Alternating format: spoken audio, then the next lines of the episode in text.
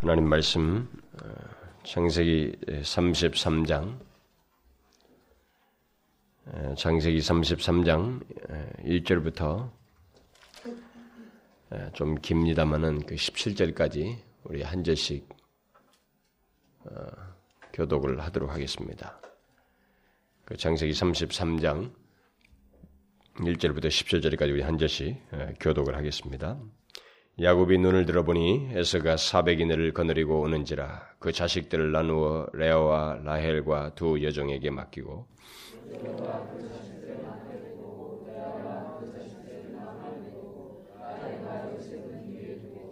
자기는 그들 앞에서 나아가되 몸을 일곱 번 땅에 굽히며 그 형 에서에게 가까이 하니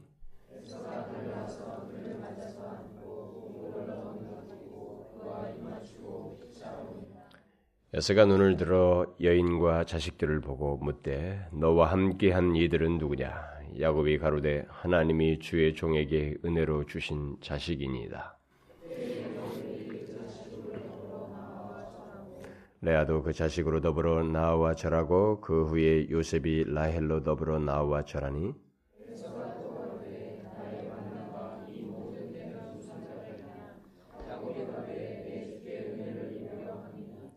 에서가 가로되 내 동생아 내게 있는 것이 족하니 내 소유는 내게 두라.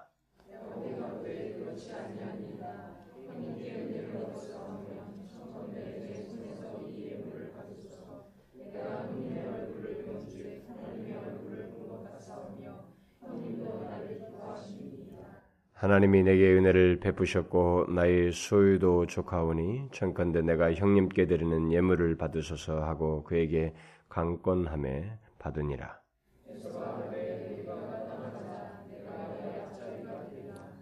야곱이 그에게 이르되 내 주도하시거니와 자식들은 유약하고 내게 있는 양떼와 소가 새끼를 데렸은즉 하루만 과히 몰면 모든 때가 죽으리니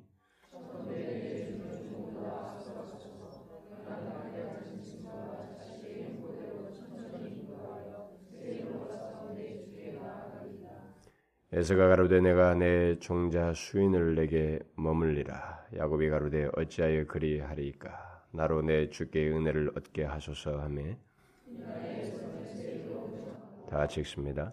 야곱은 숫곳에 이르러 저희를 위하여 집을 짓고 짐승을 위하여 우리 간을 지은 거로 그 땅 이름을 숫곳이라 부르더라. 우리는 지난 시간까지 그 야곱이 하나님을 만났던 그 분이엘의 경험을 상세하게 뭐한 아홉 번 정도 제가 설교한 것 같습니다만 그렇게 상세하게 살펴보았습니다. 야곱은 이 분이엘의 경험을 통해서 하나님과의 인격적인 관계를 이렇게 더욱 분명하게 갖게 되었고 영혼의 어떤 내적인 변화를 경험하게 되었습니다. 특히 하나님은 야곱에게 네가 하나님과 사람으로 더불어 겨루어 이겼다는 의미에서 이스라엘이라는 그 새 이름을 주셨습니다. 이제 우리가 오늘부터 살펴볼 말씀은 하나님께서 야곱을 승리자로 인정하신 이후 그를 이스라엘이라고 이렇게 인정하신 그 이후의 삶에 대한 것입니다. 저는 여기서 하나님을 만난 분이엘 경험 이후의 야곱의 삶과 관련해서 우리들이 흔히 오해할 수 있는 그 한 가지를 먼저 언급을 하고 본문을 살피려고 합니다. 그것은 야곱이 하나님을 대면하여 그의 영혼의 변화를 경험한 이후에 그의 삶이 분이엘 경험을 통해서 하나님과 어떤 특별한 은혜의 경험을 하고 어떤 그의 내적인 변화를 경험한 다음에 그 이후의 삶이 어떤 뭐 별로 수고하는 것이 없이 어떤 특별한 수고도 없이 순탄한 삶을 살할 것이라고 하는 그런 하나님의 은혜를 경험한 이후에는 모든 일이 그렇게 순탄하게 진행될 것이라고 하는 우리들의 흔한 이 오해에 대한 것입니다. 우리는 그리스도인의 삶을 만화처럼 이렇게 그리려고 해서는 안 됩니다. 그동안 기독교 내의 한 큰 부류가 마치 장사꾼처럼 그런 논지를 펴서 기독교 복음을 전했습니다. 예수를 믿으면 모든 것이 잘 된다는 그런 주장을 펴왔던 것입니다. 예수 믿고 이 세상에서 우리가 흔히 말하는 그런 행복, 그 물질적인 번영과 자식들이 잘 되고 가정이 잘 되는 뭐 그런 문제를 어, 두고 그런 것이 없으면은 예수를 잘 믿는 것이 아니라는 식의 주장을 하면서 예수 믿는 매력을 축복과 번성에 두고 그것을 크게 강조하는 그런 가르침들, 그런 부류가 있어 왔습니다. 그리스도인의 삶 속에서 그런 내용이 전혀 없다고 우리는 말할 수가 없습니다. 물론 예수를 믿고 나서 얼마든지 잘 되고 부유해 줄수 있습니다. 그러나 그것은 기독교 복음의 핵심도 아니고 예수 믿는 모두에게 반드시 있는 것도 아니며 예수 믿는 동기와 목적이 되어서도 안 되는 것입니다. 그러나 우리는 그동안에 그런 것을 내용으로 삼아서 많은 사람들을 교회에 묶어두려고 하고 그것이 동기가 되고 목적이 돼서 예수를 믿는 사람들이 허다하게 많은 그런 현실을 우리 가운데 이렇게 낳게 했습니다. 우리는 성경에서 하나님을 진실로 믿었던 많은 사람들이 물질적으로 부유하지 못했던 경우를 많이 보게 됩니다. 예수님부터가 머리둘 곳이 없이 이 세상을 사셨고 마침내는 십자가의 길을 사셨습니다. 바울도 예수를 믿고 나서 오히려 세상적인 부로부터 멀어진 삶을 살았습니다. 그리고 신약의 사도들도 사도들의 삶도 보면 모두가 다 그러하였습니다. 그렇다고 저는 예수를 믿고 나서 가난 해제한다, 일이 잘 안 되고 비참해져야 된다고 이렇게 말하는 것은 아닙니다. 제가 말씀드리려고 하는 것은 기독교의 복음을 축복 논리로 도색하여서 보는 것이 위험하다는 것입니다. 모든 기독교의 어떤 신앙이라든가 그리스도인의 삶이라는 것은 축복이라는 시각에서만 보는 이것은 굉장히 위험하다는 것입니다. 사람들은 오늘 이 오늘 본문에서도 나오는 이 이제 그 분이를 경험하고 난 다음에 그 이후의 삶 이런 어떤 그 하나님을 만나고 난 다음에 어떤 이후의 삶을 말할 때 이런 본문의 전후를 놓고도 보통 그런 식의 논지를 펴게 됩니다. 뭐 여기뿐만 아니고 성경에 나와 있는 많은 그런 사례들을 우리가 집어서 이제 그 보통 그렇게 말을 하게 됩니다. 그래서 오늘 본문 같은 것을 이제 본문 전후를 해석하려고 할 때 그런 축복론을 가지고 해석하는 사람들은 이렇게 말하고 싶어하는 것입니다. 야곱이 하나님을 만나서 완전히 부서지고 깨지고 나서 하나님의 은혜를 던 입었으니까 하나님께서 그에게 이제 축복을 하신 것이니까 이제부터 그의, 그에게 있어서 그 뒤이은 삶은 별 어려움이 없이 탄탄대로일 것이다. 아무 문제가 없을 것이다. 그는 그저 하나님의 축복을 받으며 살게 될 것이다. 라고 하는 이 만화 같은 얘기를 자꾸 하고 싶어 하는 것입니다. 하나님을 이제 만났고 하나님의 은혜를 경험했으니까 그다음부터는 순탄하게 될 것이다. 하나님께서 그를 그냥 모든 것을 편안하게 할 것이다. 이렇게 자꾸 너무 단순하고 쉬운 도식을 자꾸 이렇게 적용하려고 한다는 것입니다. 여러분도 그런가요? 여러분도 그런 생각을 하십니까? 정말로 하나님이 누구인지를 알고 그분과 진실한 관계를 갖고 나면 우리 앞에 놓인 모든 문제들이 술술 풀리게 되고 우리 앞에 펼쳐지는 현실적인 문제들이 모두 잘 되어 나가느냐는 것입니다. 그럴까요? 이 부분에 대해서 솔직히 한번 여러분들이 생각을 해보면 한번 고백해 보십시오. 그런가요? 예수를 믿고 나서 우리가 하나님과 어떤 은혜를 경험하고 나서 모든 것이 잘 되어져 가는 그래서 모든 문제가 없어지는 그런 경험을 우리가 하느냐는 것입니다. 그렇습니까? 그런 식으로, 그런 식으로 주장하는 사람들이 항상 주장하는 그 무기가 있습니다. 그 무기는 당신이 아직도 무엇인가 부족하기 때문이다. 그러니까 부족이 당신 그 부족을 채우면 당신은 모든 것이 잘 될 것이다. 여기 야곱의 예를 들, 들어서 설명하자면 당신이 완전히 부서지지 않았기 때문에 축복을 못 받고 있는 것이다. 하나님께 모든 것을 맡기고 살지 않기 때문에 축복을 얻지 못하는 것이다. 하나님의 인정을 받지 못하고 있기 때문에 당신이 축복을 받지 못하고 있는 것이다. 기도가 충분하지 못하기 때문이다.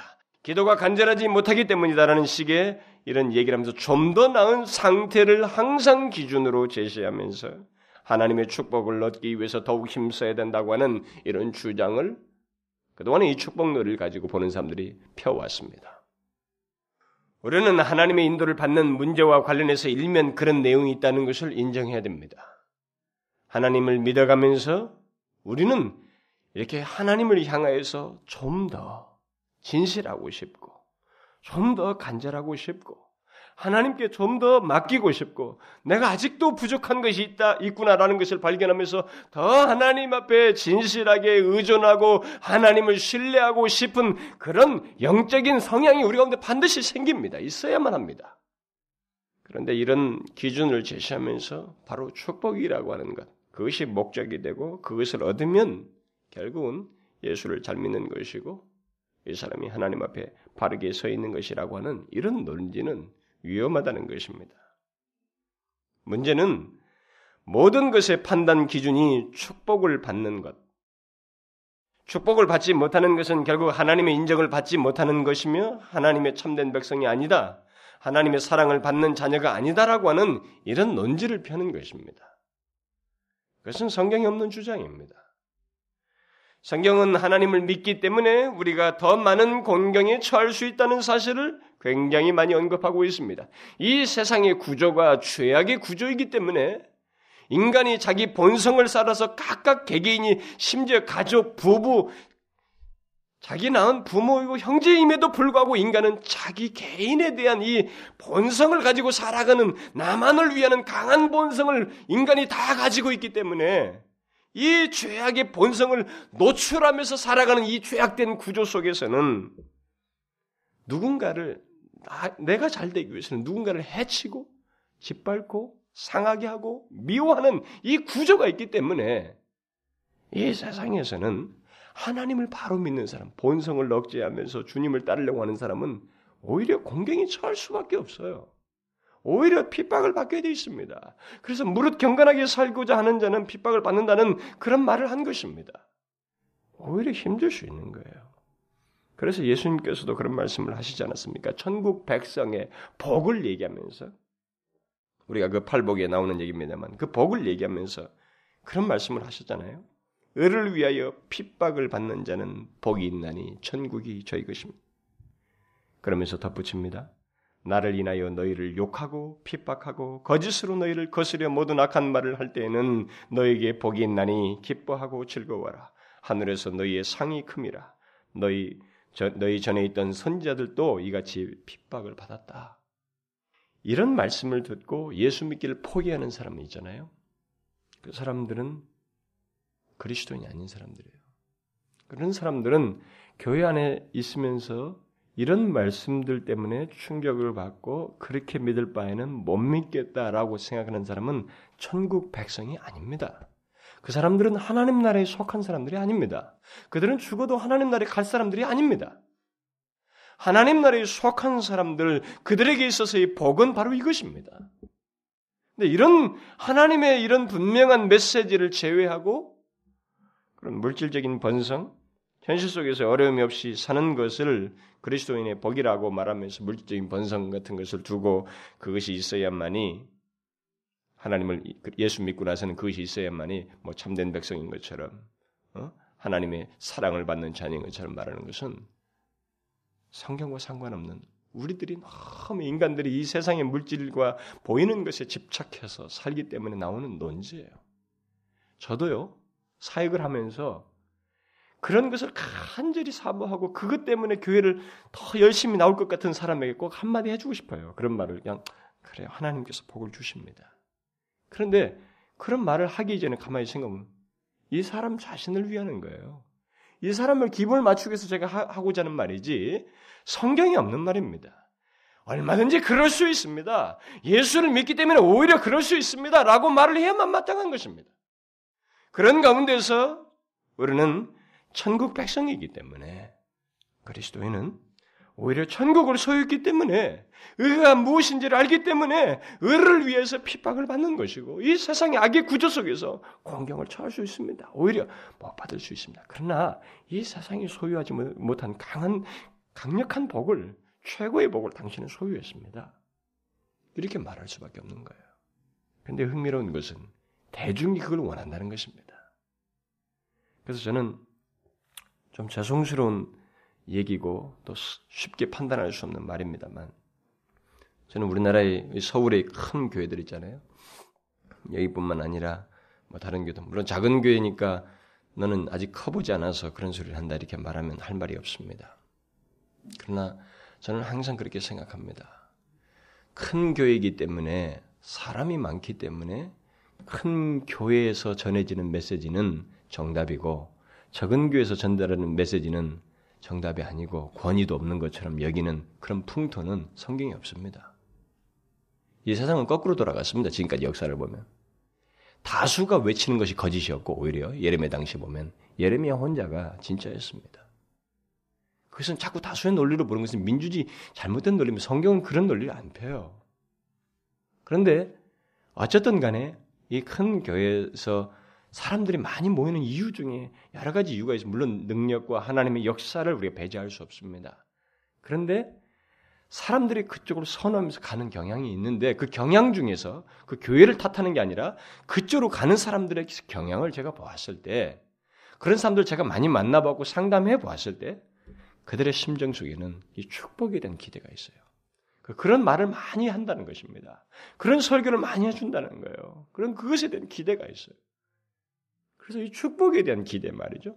이 축복 논리로 사람을 말을 하니까 사람들이 좋아하고 일종의 수요와 공급이 되고 있는 겁니다. 큰 교회 안에서. 그것을 만족하면서 그걸 기대하면서. 참 안타까운 일이에요. 그것은 안타까운 일입니다. 그것은 균형을 상실하는 것입니다. 예수를 믿고 나니까 하나님의 은혜를 알고 나니까 모든 것이 잘 될 것이라고 하는 이 생각은 정말로 위험합니다.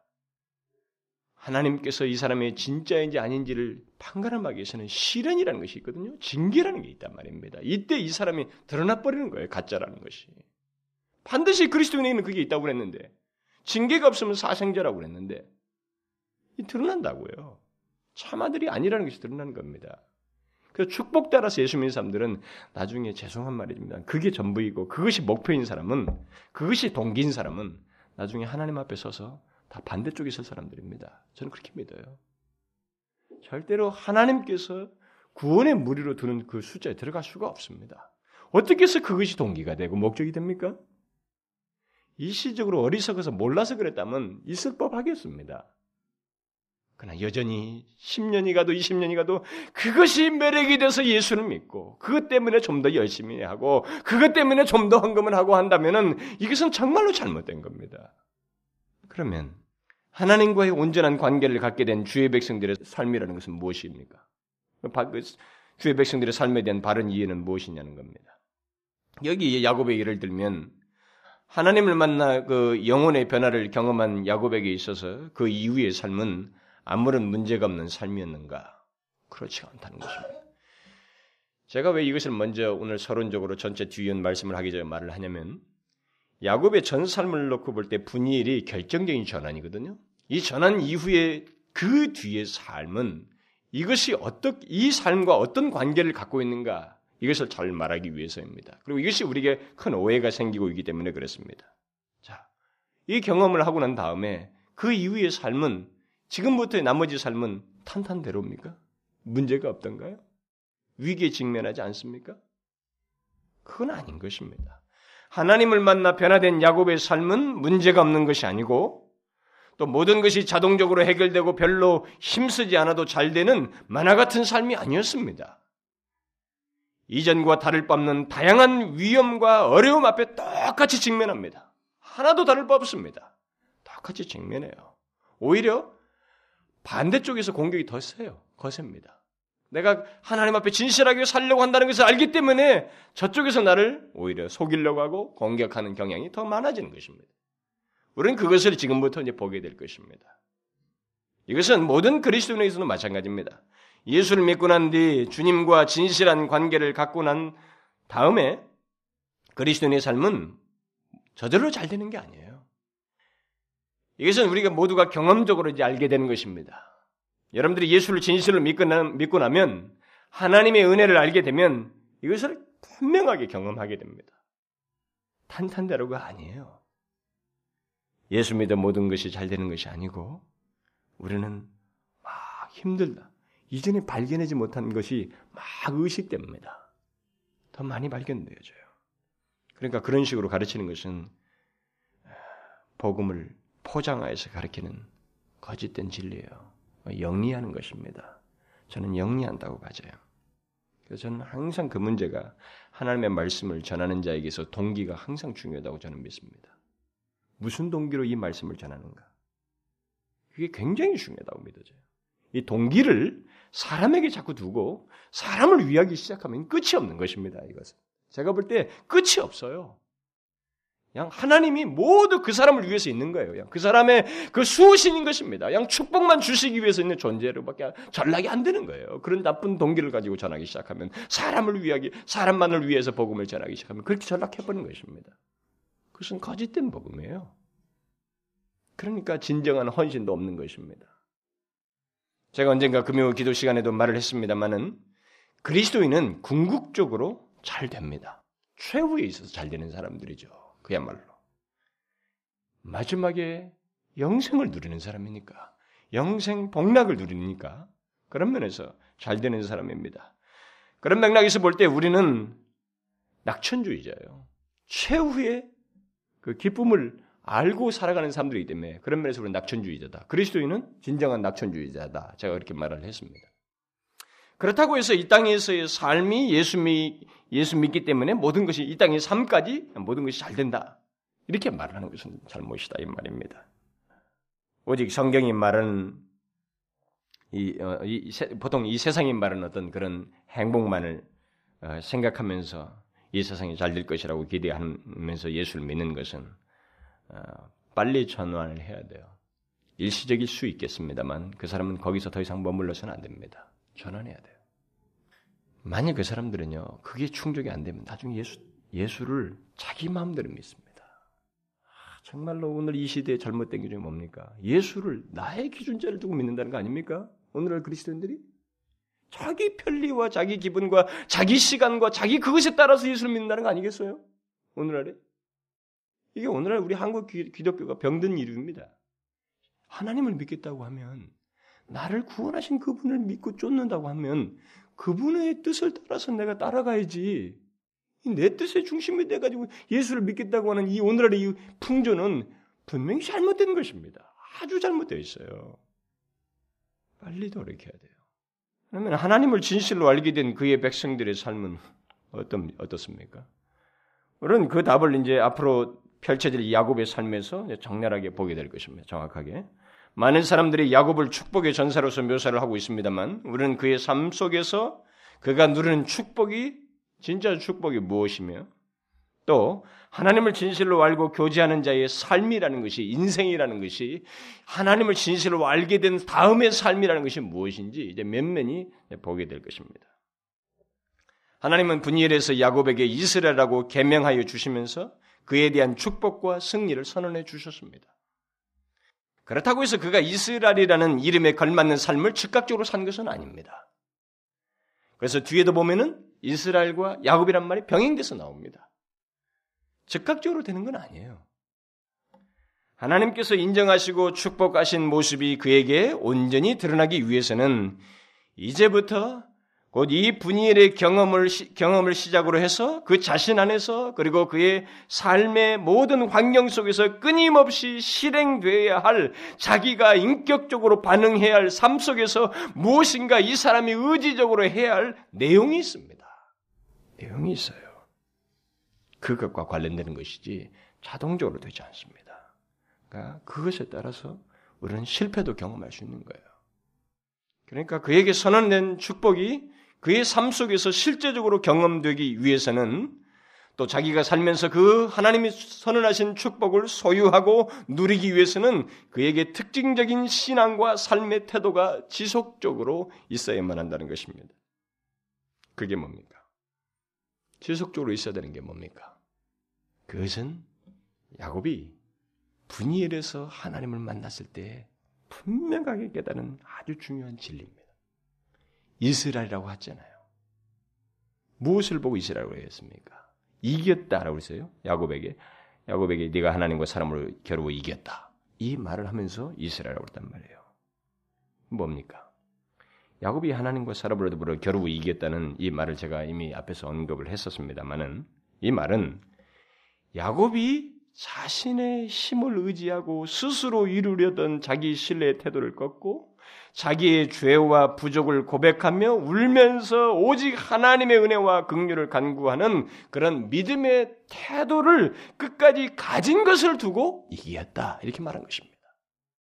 그러니까 이 태도가 이제부터 계속되어야 된다는 것입니다. 그것과 관련해서 이 사람은 이 사람에게 선언된 이스라엘이라고 하는 축복을 소유하고 누릴 수 있다는 것입니다. 여기서 깨달은 분명하게 그에게 인지되고 각인된 이 진리가 시행되지 아니하면 이스라엘이라고 하는 그 이름에 걸맞는 삶의 풍요는 누릴 수 없는 것입니다. 야곱은 하나님 앞에서 철저히 패배하고 나서야 그가 사모하던 축복을 얻었고 승리자로 선언되었습니다. 결국 하나님의 승리 선언은 야곱이 야복강가에서 자기 힘으로 살지 아니하고 하나님의 은혜만을 의지하여 살려고 하는 믿음의 태도를 두고 한 것입니다. 이제부터 이것이 너에게서 지속적으로 드러남으로써 이스라엘을 다우라는 것입니다. 그거예요. 그러므로 야곱이 앞으로 살면서 그의 삶 속에서 승리를 경험하며 누리려면 바로 하나님께서 인정하신 그 태도, 자기 힘으로 살지 아니하고 오직 하나님의 은혜만을 의지하는 그 태도, 그런 태도를 가진 삶이 있어야 되는 것입니다. 그것이 끊임없이 그의 삶 속에 있지 않으면 그는 이스라엘이라고 하시면서 선언하신 그 축복의 풍요를 일시적으로 못 누릴 수 있어요. 하나님의 은혜를 경험한 사람에게 계속 있어야 하는 삶은 바로 이런 거예요. 자기 힘을 의지하지 않냐고 하나님의 은혜만을 의지하면서 사는 것 이것이 계속 있어야 되는 것입니다. 만약 이것이 없다면 이 같은 태도를 잊거나 저버린다면 그는 하나님의 축복을 못 누립니다. 이걸 알아야 됩니다. 무조건 예수 믿고 잘 되는 거 아니에요. 못 누릴 수 있습니다. 그것은 이들이 하나님께서 여기서 부신 예수를 믿기 시작하면서 발견된 이 중요한 진리가 자기 삶 속에서 시행되지 않냐면 이 분명한 내용이 저희들에게 없으면 하나님께서 선언하신 축복을 일시적으로 못 누릴 수 있어요. 못 누릴 수 있습니다. 그래서 여러분 예수 믿으면서도 비참해지는 경우가 있잖아요. 여러분 예수 믿는 사람들이 얼마나 종종 비참해집니까? 그럴 수 있는 것입니다. 또 하나님께서 시련을 주셔서 그를 연단하기도 하지만은 그들의 그런 불찰과 부실로 인해서 이런 일이 있을 수 있어요. 결국 성경은 하나님과 새로운 관계를 갖게 된 백성, 그의 은혜를 경험한 백성에게 모든 것이 잘 될 것이라는 말보다는 그에게 있어야 하는 특징적인 삶의 원리, 뭐예요? 자기 힘으로 살지 않냐고 하나님의 은혜만을 의지하여 사는 삶이 있어야 된다는 것을 강조하고 있습니다. 그래서 축복이라는 단어는 이런 것과 관련해서나 2차적으로 결과적인 것처럼 말을 해야지 그게 뭐 분명하고 목적이 되고 동기가 되도록 그래서 그가 아니면 모든 것이 아닌 것처럼 말하는 것은 거짓 복음이에요. 사실 성경은 그리스도인의 축복을 우선적인 주제로 내용으로 삼지는 않습니다. 오히려 하나님을 의지하는 것이 무엇인지 하나님을 의지하는 것이 더 중요하다는 것 이것부터 가르쳐요. 인간이 그것부터 깨뜨렸다는 것입니다. 아담이 하나님 없이 스스로 살려고 했다고 하는 것. 이것부터 깨뜨렸다는 것. 이것부터 가르쳐 주지. 축복부터 얘기지 않아요. 인간은 처음부터 축복을 누렸습니다. 최고의 낙원을 주었습니다. 낙원이 있었어도 하나님을 등진 게 인간이에요. 그런데 이것, 이 문제를 회복하는 문제, 이것이 결정적이고 소중하다는 것, 이것이 없으면 아무것도 아니라는 것도 말하지 않냐고, 이것에, 이것과 모든 것이 관련되는 걸 말하지 않으면서 또다시 축복 얘기를 하면서 사람을 자극한다. 그것으로 예수를 믿게 한다. 그것은 거짓입니다. 오히려 하나님을 의지하는 것이 가장 중요하다는 것, 오히려 그것이 내게 복이다. 오히려 성경이 이렇게 말해요. 여러분 이것을 잘 잘 알아야 돼요. 여러분 성경에서 그 정의를 잘 보셔야 됩니다. 시편 기자가 말을 하잖아요.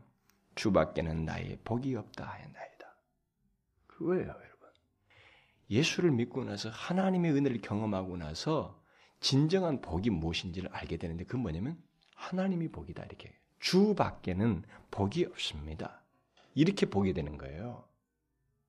물질적인 번성을 쫓는 게 아니고 그것을 쫓아서 예수를 믿고 교회를 나오는 게 아니라 주 밖에는 복이 없습니다라는 이 명확한 사실을 알고 주를 의지함으로써 살아가는 것입니다. 더 이상 자기 힘으로 살지 아니하고 하나님의 백성에게도 예외 없이 어려움이 있고 축복과 멀어 보이는 듯한 현실들이 있습니다. 그러나 그는 축복의 열매들보다 축복의 근원이신 하나님을 소유한 자로서 복된 삶이 어떻게 가능한지를 알고 살아가는 사람이에요. 곧 그 복의 근원이신 하나님을 의지함으로 살아간다는 것이죠. 현실 속에서 어려움과 위기를 이전과 다를 바 없이 만나게 됩니다. 그리스도인도. 그러나 단지 달라진 것이 있다면 하나님의 백성은 그 모든 현실 속에서 자신이 어떤 태도를 취해야 되는지, 그리고 그렇게 될 때 그 결과가 어떻게 될 것인지를 답을 가지고 산다는 것입니다. 그런데 이 답을 무시할 수도 있어요, 사람들이. 그 무시하면 못 누리는 것입니다. 주신 것도 일시적으로 못 누릴 수 있어요. 하나님의 백성에게 자동적인 삶이라는 것은 없습니다. 똑같이 어려움과 위기를 겪게 되고 힘든 상황 속에서 처하게 됩니다. 하나님은 그런 삶 속에서 야곱을 이스라엘답게 하시는 것입니다. 똑같아요. 상황은 다 똑같습니다. 그런데 그 상황 속에서 하나님과의 그 밀착된 관계를 통해서 야곱을 이스라엘로 삼으시는 거예요. 이스라엘답게 하시는 것입니다. 우리가 기억해야 될 것은 하나님의 백성에게 모든 현실은 성화를 위한 수단이라는 것입니다. 다시 말하면 하나님을 의지함으로 더욱 거룩해지는 모든 거룩하게 하고자 하는 보조자료들이라는 게 모든 삶의 환경들은 이런 위기, 이런 문제, 저런 상황 이게 모든 것은 하나님을 의지함으로 우리를 더욱 거룩하게 하고자 하는 하나님의 보조자료인 것들입니다. 보조자료예요. 그래서 우리들에게 현실은 그것이 좋든 나쁘든 우리의 궁극적인 어떤 내용이 될 수가 없습니다. 그것은 다 지나가는 것들이고 우리의 영혼의 성숙을 위한 일시적인 것들입니다. 그러므로 물질적인 번성을 기준으로 해서 신앙의 삶을 말하는 것은 잘못된 거예요. 우리는 그 모든 문제와 어려움, 어려움, 어려움 속에서 성화되어지고 성숙해지고 하나님의 자녀답게 되는 것입니다. 야곱이 하나님을 대면하게 깨닫게 된 것, 곧 자기 힘으로 의지하지 않고 하나님의 은혜만을 의지하는 태도를 통해서 그런 성숙을 하게 되는 것입니다. 그래서 교회 안에 예수를 믿는다고 하는 사람들을 쫙 보게 되면 이 사람이 어떻게 성숙해지는 게 보이거든요. 그 성숙도가 무엇과 관련된지 바로 이 내용과 관련된 이 부분에서 실패를 하는 거예요. 성숙치 못한 사람들은 이 부분에서 반드시 실패합니다. 자기 힘으로 살고 자기 정욕을 쫓고 자기 원하는 것을 쫓는 것입니다. 그들은 성숙하지 못해요. 교회 안에 오래 다니면서도 성숙하지 못한다는 것은 정말 심각한 거거든요. 성장이 멈췄다.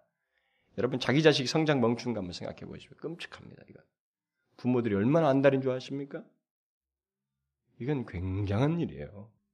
근데 영적인 부분에서 그렇게 바르게 보지를 않습니다. 자, 이제 이 같은 삶의 원리, 이 같은 삶의 원리가 야곱의 그 삶에서 오늘 첫 번째 부딪히는 삶에서 좀 더 구체로 나오는데 예, 그것을 한번 보면은 예, 그가 직면한 많은 어려움과 난제 속에서 이 삶의 원리를 그가 어떻게 적용하는지 그리고 그 가운데서 어떻게 성숙해져 가는지 우리가 면면히 보게 됩니다만 오늘 부딪힌 이 사건에서도 그 일면을 보여줍니다. 야곱이 자신의 그 변한 이후에 첫 번째 직면한 현실이 이제 오늘 어, 에서를 만나는 그렇게 두려웠던 에서를 만나는 장면입니다. 이 사람은 하나님께서 이스라엘이라고 했잖아요. 하나님과 사람으로 더불어 이긴 이긴 자라고 그랬습니다. 그러니까 이 사람을 어떻게 이기는지 겨루어서 어떻게 이기는지 그것을 우리가 여기서 보게 됩니다. 이미 언젠가 사람을 하나님의 방법대로 이기려면 먼저 하나님을 이긴 자여야 된다라는 말을 제가 앞에서 한 적이 있습니다. 하나님을 이긴지 않는 사람은 제가 이긴 것이 무슨 뜻인다고 분명히 말했죠? 자기를 의지하지 않냐고 하나님의 은혜로 살, 사는 것이 살 길이라고 하는 걸 깨달은 사람이에요. 자기를 굴복하고 그렇게 해서 하나님을 이긴 자가 아니면 사람을 하나님의 방법대로 못 이긴다는 것입니다.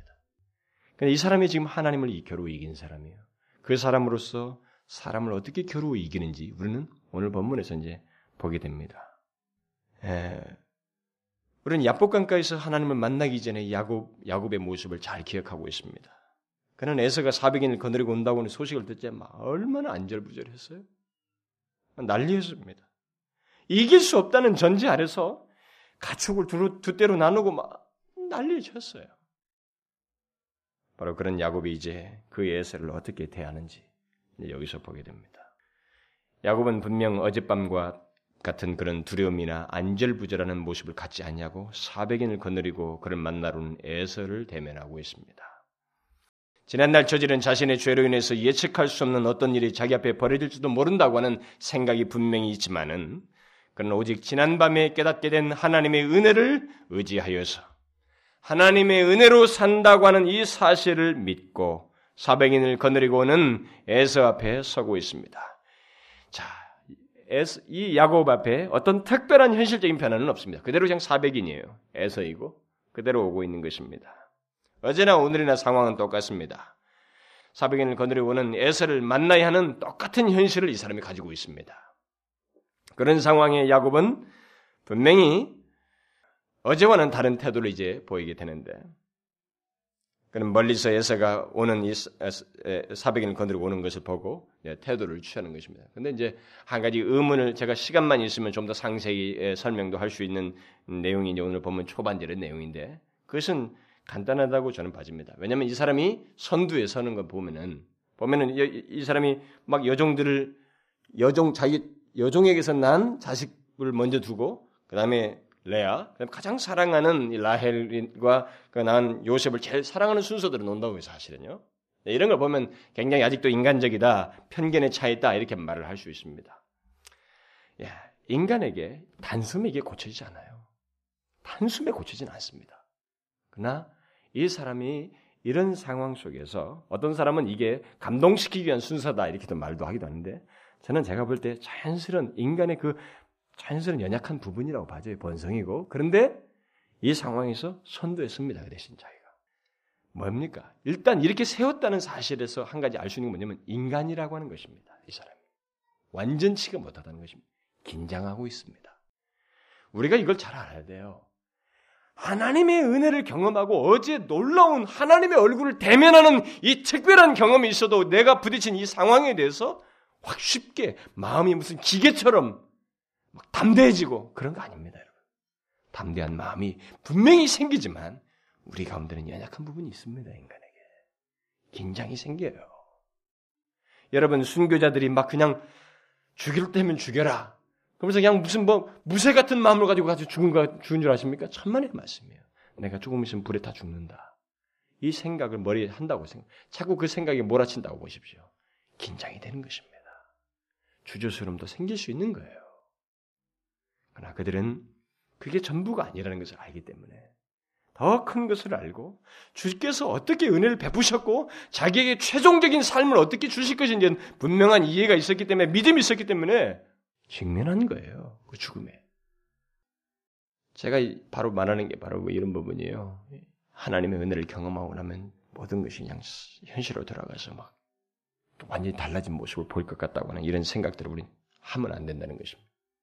우리는 긴장과 갈등할 수 있습니다. 하나님의 은혜를 더 깊이 경험했기 때문에 우리가 보는 현실, 위기 때문에 위기로 인해서 그럴 수 있어요. 긴장할 수 있습니다. 그러나 하나님을 의지함으로 그것을 극복한다는 차이가 이 하나님을 대면하고 하나님의 은혜를 경험한 사람에게 있다는 것입니다.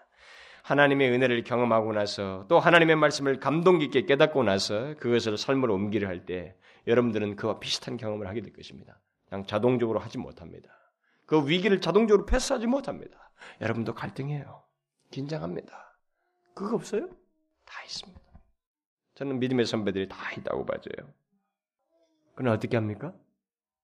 끝까지 자기에게 처음 만나 주시고 예수가 누구이고 나에게 구원을 주신 분이 누구인지를 깨달은 그 사실로 인해서 그분을 더욱 의지한다는 것입니다. 이게 차이예요. 은혜 받은 자의 차이입니다. 우리는 예수를 잘 믿고 나면 모든 것이 그 사람이 달라질 거라고 하는 이 완벽한 이 무슨 기준자를 제시하면 안 됩니다. 어? 뭐 교회에서 리더자는 무조건 이럴 것이다 이렇게 생각할 수 없어요. 그래도 떨고 두려워하고 주저하고 그런 게 있습니다. 그러나 뭡니까? 주님을 믿고 나아간다는 것입니다. 거기서 그래도 마지막까지 하나님을 의지하는 표시를 나타낸다는 것입니다. 에서는 아니 야곱은 에서가 오는 걸 보고 자기가 제일 앞에 서서 비록 그런 긴장이 있지만 제일 앞에 서서 일곱 번이나 땅에 굽혀서 절을 합니다. 야곱이 에서에게 일곱 번이나 굽혀서 절을 한 것은 뭐 주인과 종의 관계를 넘어서서 이건 형제도 아니에요. 이건 주인과 종의 관계를 넘어서서 마치 한 나라의 백성이 그 나라의 왕을 향해서나 할 수 있는 그런 태도입니다. 극진한 이런 태도예요. 그 때문에 어떤 사람들은 이 같은 야곱의 행동이 에서에게 어떤 아첨하는 것이 아니냐라고 이렇게 말하는 사람도 있습니다. 그러나 야곱이 뒤에 한 말들을 생각해 보면 그렇게 말할 수 없어요.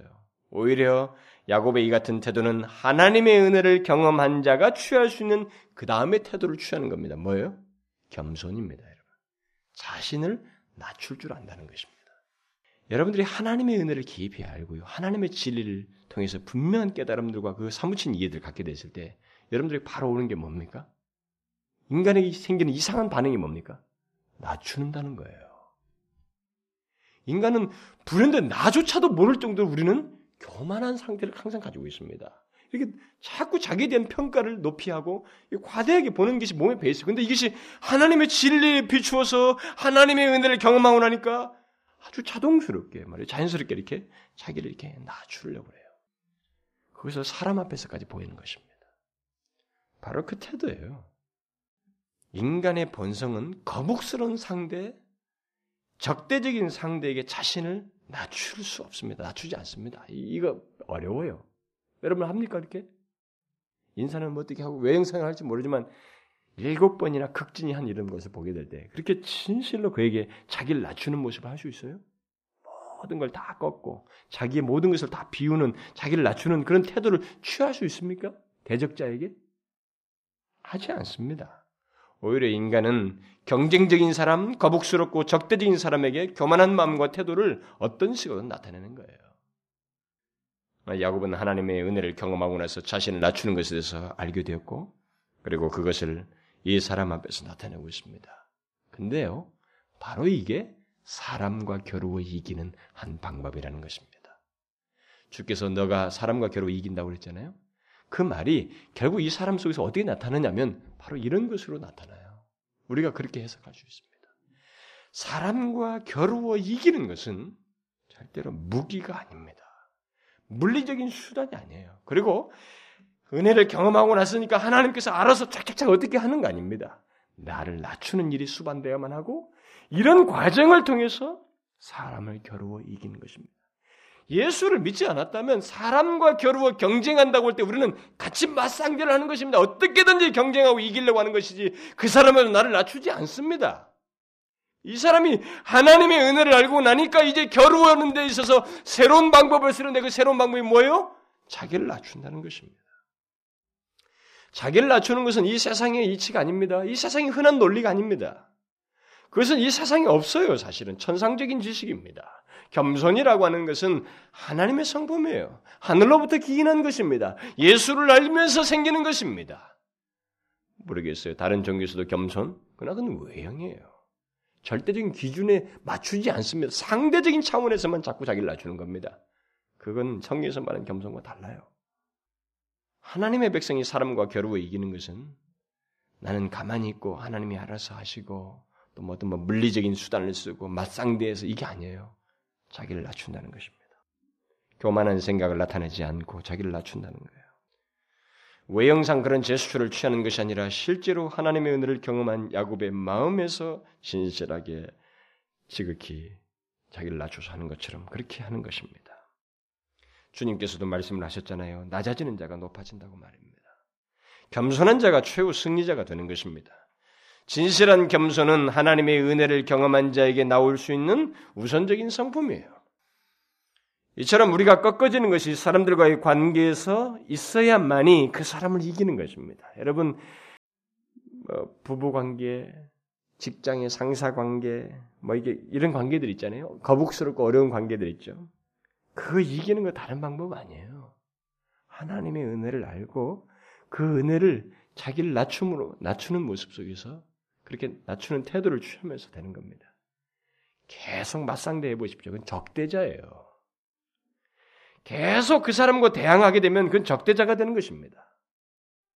우리가 지속적으로 깨달은 진리, 깨달은 은혜, 새롭게 알게 된 하나님의 원하심을 우리의 삶 속에서 부딪힌 현실 속에서 실천적으로 행할 때 하나님의 역사가 우리 삶 속에서 나타나는 것이지 하나님의 은혜를 경험하고 나서 게으르거나 교만하거나 맞상대하면서 같이 이렇게 대항하면서 어, 나타날 때는 그런 역사가 일어나지 않아요. 계속 적대 관계만 유지하게 되는 것입니다.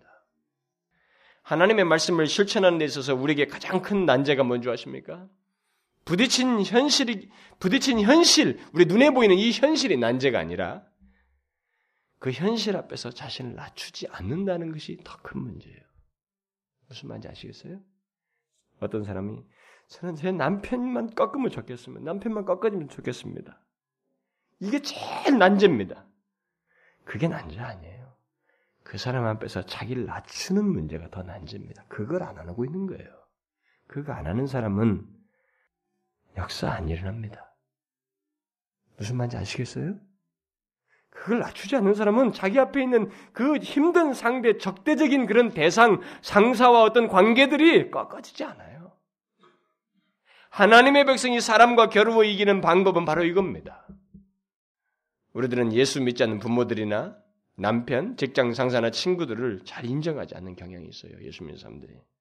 영적인 것에 대한 이해가 없다는 사실 때문에 그들 자체를 무시하고 그들에게 자신을 낮추지 않는 그런 모습을 우리가 종종 갖습니다. 그것은 그들을 자신의 대립자로 계속 두는 행동입니다. 그것은 아주 잘못이에요. 하나님은 다른 사람의 잘못보다도 하나님의 백성된 우리의 겸손함에 더 관심이 있어요. 우리의 그런 성품을 만드는데 더 관심이 있습니다. 그래서 똑같은 현실을 그대로 놔두는 거예요. 예수를 믿고 변화가 되고 은혜를 경험했어도 현실은 그대로 놔둬요. 똑같이 오는 거예요. 똑같은 어려움, 똑같은 상황, 똑같은 사람, 똑같은 만남, 똑같은 대화, 계속 공격적이고 아픈 현실들 그대로 똑같이 겪게 하는 거예요. 내가 은혜를 받았는데도 뭐가 착착 달라집니까? 똑같은 남편이에요. 똑같은 직장 상사입니다. 똑같은 현실이에요. 뭘 원하시는 겁니까? 우리의 겸손을 원하시는 거예요.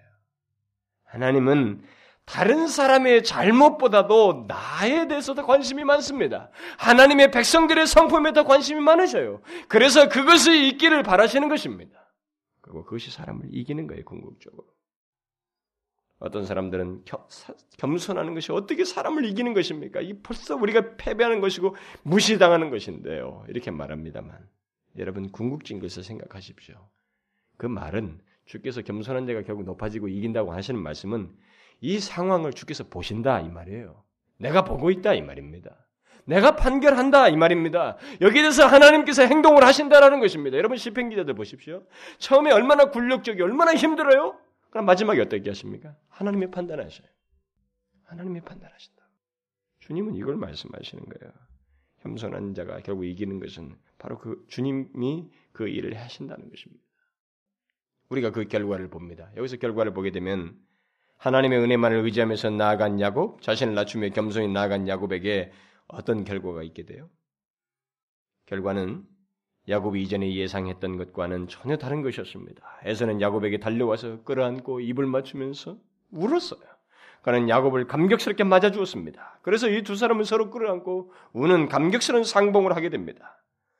우리는 에서의 이 같은 반응이 언제 결정된지 알 수는 없어요. 이게 그 사람과 헤어지고 나서 지난 20년 상간 어느 시점에 있었는지 아니면 바로 전에 결정된지 정확히 알 수는 없습니다. 그러나 중요한 것은 분명한 것은 얼마든지 그 이전에 잊었던 것, 막 그때 죽이려고 그랬잖아요. 내가 죽이리라 그랬습니다. 야곱을. 그걸 알고 리브가가 보낸 거 아니에요? 그 살기 등등했던 이것이 이 사람을 만나자마자 되살할 수 있거든요. 그러니까 어떤 싫은 감정이나 표정을 얼마든지 할 수 있는 것입니다. 그런데 그런 것이 전혀 나타나지 않았어요. 완전히 다른 태도가 드러났습니다. 뭐예요? 여기 뭐가 있었다는 것입니까? 야곱 편에서는 자기를 낮추는 일이 있었지만 그 과정 속에 보이지 않는 하나님의 역사가 있었다는 것입니다. 하나님의 역사가 반드시 있습니다.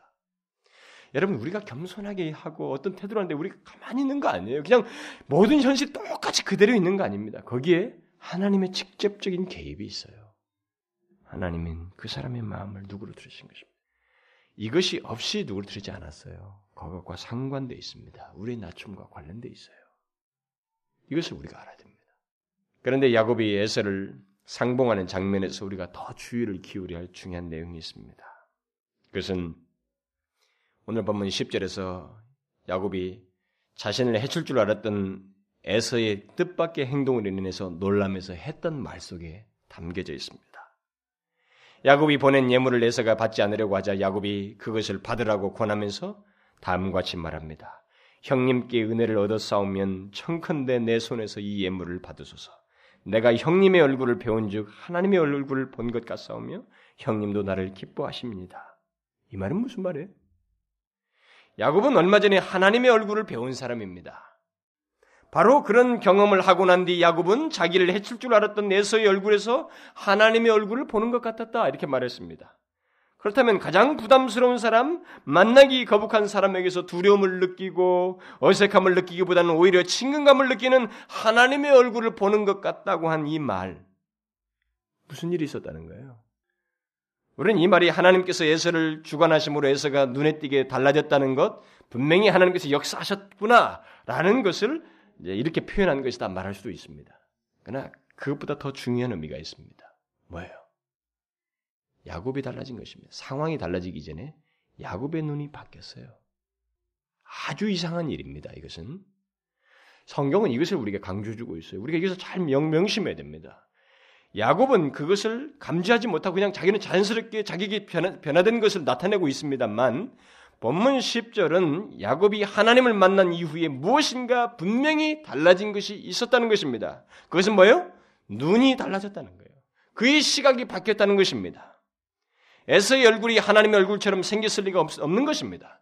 야곱은 마치 그렇다고 말하고 있습니다. 그런데 그 말은 하나님의 얼굴을 대면한 야곱이 이제 하나님의 눈으로 모든 것을 보게 되었다라는 말입니다. 그는 하나님의 눈으로 에서를 보게 되었습니다.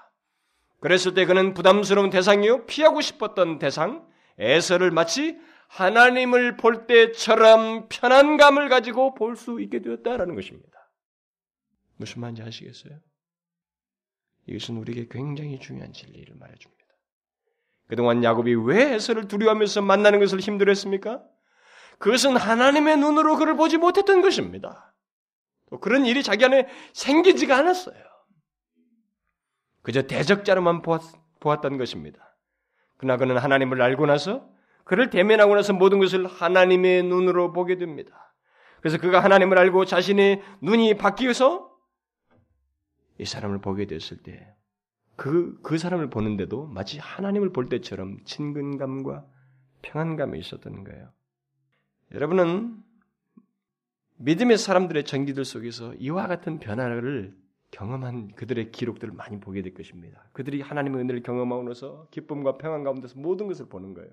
심지어 삼남 만상이 그렇게 보이고 자기가 부딪히는 일들이 그렇게 보이고 사람들과의 관계가 그렇게 새로운 시각에서 보여서 사람을 대하는 그런 그들의 전기의 내용들이 우리가 여러분들 읽어 보았을 거예요. 그게 바로 여기 야곱이 똑같이 했던 경험입니다. 하나님께서 자기 자신의 하나님과 그 주의 백성과의 관계 속에서 이런 놀라운 은혜를 경험하고 나면 하나님의 의지함으로써 모든 답이 해결될 것이라고 하는 그것이 나에게서 최고의 답이라는 사실을 알게 되면 이 세상이 보는 시각이 달라지거든요. 이 달라진 시각이 우리를 참 희한하게 만드는 것입니다. 그리스도인을 희한하게 만드는 거예요.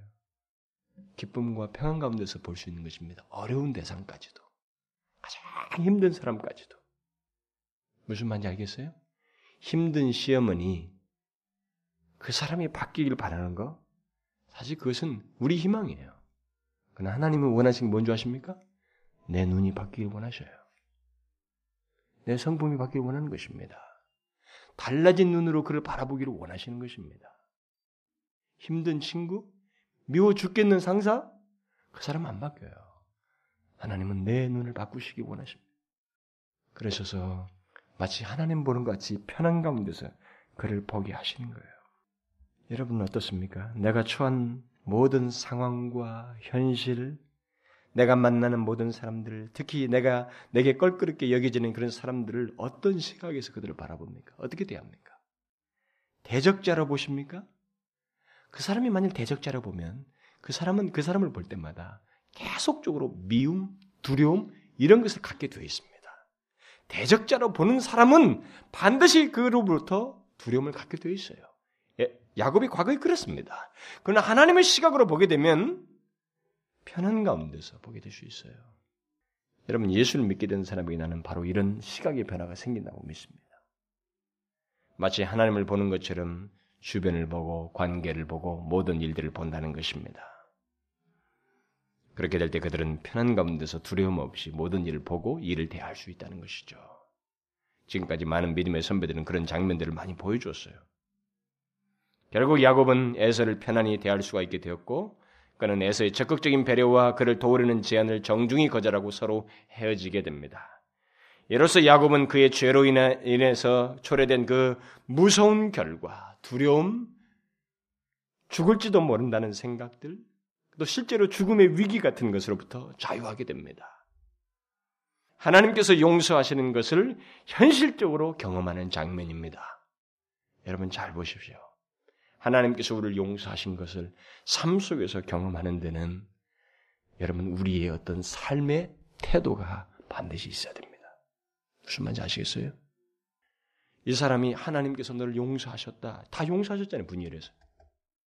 근데 그것을 경험을 해야 되거든요, 현실에 가서. 자동적으로 안 됩니다. 자기를 낮추고 그 사람과의 관계에서 다른 눈으로 바라보며 그 사람을 대하는 이 일이 있어야 하는 것입니다. 야곱은 그런 편안한 놀라운 결과를 얻게 됩니다. 저는 그리스도인에게 이런 증거가 있다고 믿습니다. 달라진 눈, 하나님의 눈으로 세상을 바라보고, 그리고 사람들을 대하는, 그래서 사람들과 겨루어 이기는 그런 달라진 모습이 있다고 믿습니다. 저는 여러분과 제가 만나는 현실이 어떻든 간에 비슷할 수 있어요. 예수 믿기 전이나 이후나 하나도 안 달라집니다. 어떤 사람은 똑같은 직장에서 중간에 직장 상사, 어려운 까다로운 직장 상사 두고 있는 상태에서 중간에 회심했을 것입니다. 그러면 회심하고 나서 상사가 달라집니까? 어떤 사람은 그런 어려운 환경 속에서 중간에 어떤 자기가 예수를 믿거나 변화됐을 거예요. 달라져요? 안 달라져요. 무엇을 원하십니까? 하나님은 우리를 빚으시는 겁니다. 이게 하나님의 놀라운 방법이에요. 우리를 성화시키는 거예요. 기억하십시오. 그 직장 상사는 나를 훈련시키는 아주 훌륭한 조교라는 겁니다. 하나님이 둔 거예요, 거기다. 까다로운 시어머니, 나를 훈련시키기 위한 조교로 하나님 둔 거예요. 힘든 친구, 나를 더욱 성화하기 위해서 두신 하나님께서 세운 조교인 것입니다. 중요한 건 뭐예요? 끝까지 두려워하지 아니하고 하나님을 의지하고 내 힘으로 쓰고 내 방법 쓰지 않냐고 하나님을 의지함으로 나가는 것입니다. 주님의 은혜를 의지함으로 나아가는 것입니다. 자기를 낮추며 나아가는 것입니다. 달라진 눈으로 하나님의 시각으로 세상을 보고 관계를 보고 사람들을 대하면서 나아가는 것입니다. 바로 그것을 통해서 하나님이 우리 가운데 역사하셔요. 에서의 마음도 다르게 하시고 상황도 바꾸시고 우리에게 길을 보이시는 것입니다.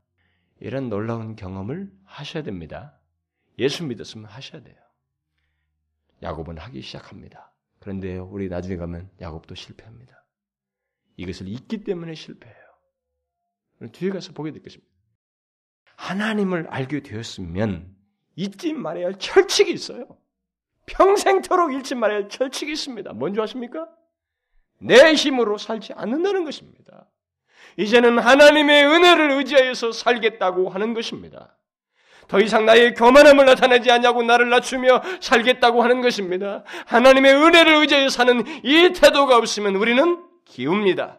하나님의 백성이기 때문에 더더욱 심하게 기울게 돼 있어요. 이것을 잊지 마십시오. 이것을 삶에서 실천하셔야 됩니다. 기도하겠습니다. 아버지, 하나님을 알고 이제 주를 믿는 자로서 우리가 부딪힌 현실 앞에서 눈에 보이는 것, 어려운 것, 다루기 힘든 것만 보고 그 문제 해결만을 구하기보다는 그것을 두신 하나님의 뜻을 먼저 생각하고 이런 모든 과정을 통해서 나를 더욱 거룩하게 하시고 나를 하나님의 자녀답게 하시고 하나님의 천국 백성답게 하시고자 하는 주님의 선하신 뜻을 기억하고 자신을 낮춤으로 또 하나님의 눈을 가지고 모든 것을 바라보며 나아가는 주님을 의지함으로 모든 것이 해결될 수 있음을 믿고 나아가는 저희들 되게 하여 주옵소서. 하나님 우리는 연약합니다. 우리는 부딪힌 문제 때문에 때로는 떨기도 하고 주저하기도 하고 긴장하기도 합니다.